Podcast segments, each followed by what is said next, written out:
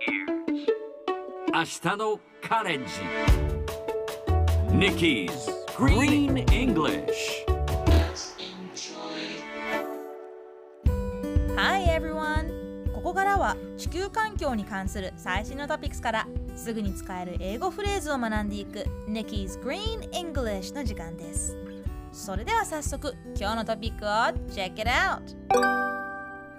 残したカップヌードルのスープは屋外で捨てにくいという要望に応えました。これは読売新聞の記事から。日清食品と小林製薬はカップ麺を食べた後残ったスープに入れると固まるパウダーを共同開発しました。パウダーには紙おむつや生理用品などに使われる高級水性樹脂が使われていて10秒ほどかき混ぜてそのままにしておくとスープが固まるので容器と一緒に燃えるゴミとして捨てることが可能になります。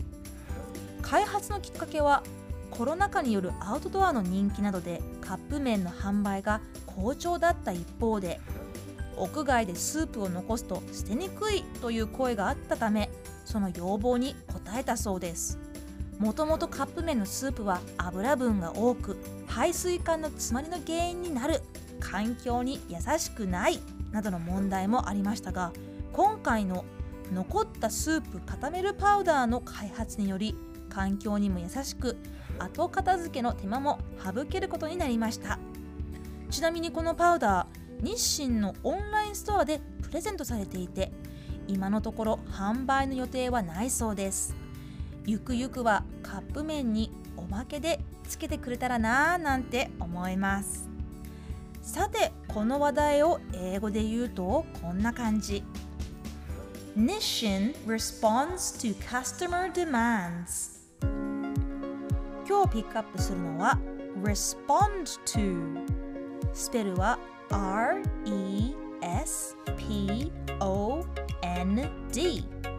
respond to 何々に応じる何々に答えるという意味です。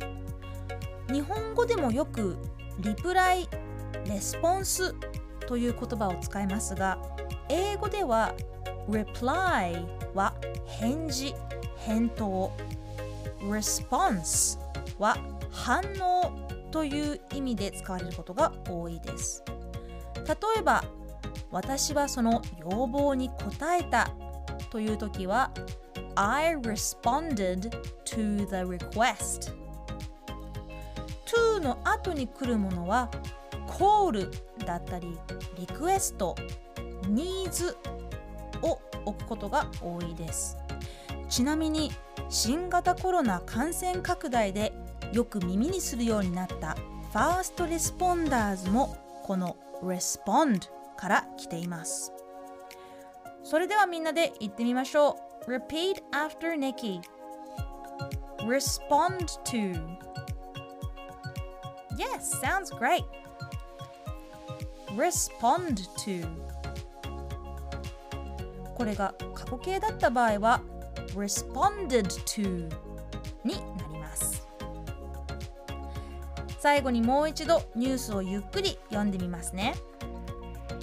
残したカップヌードルのスープは屋外で捨てにくいという要望に応えました。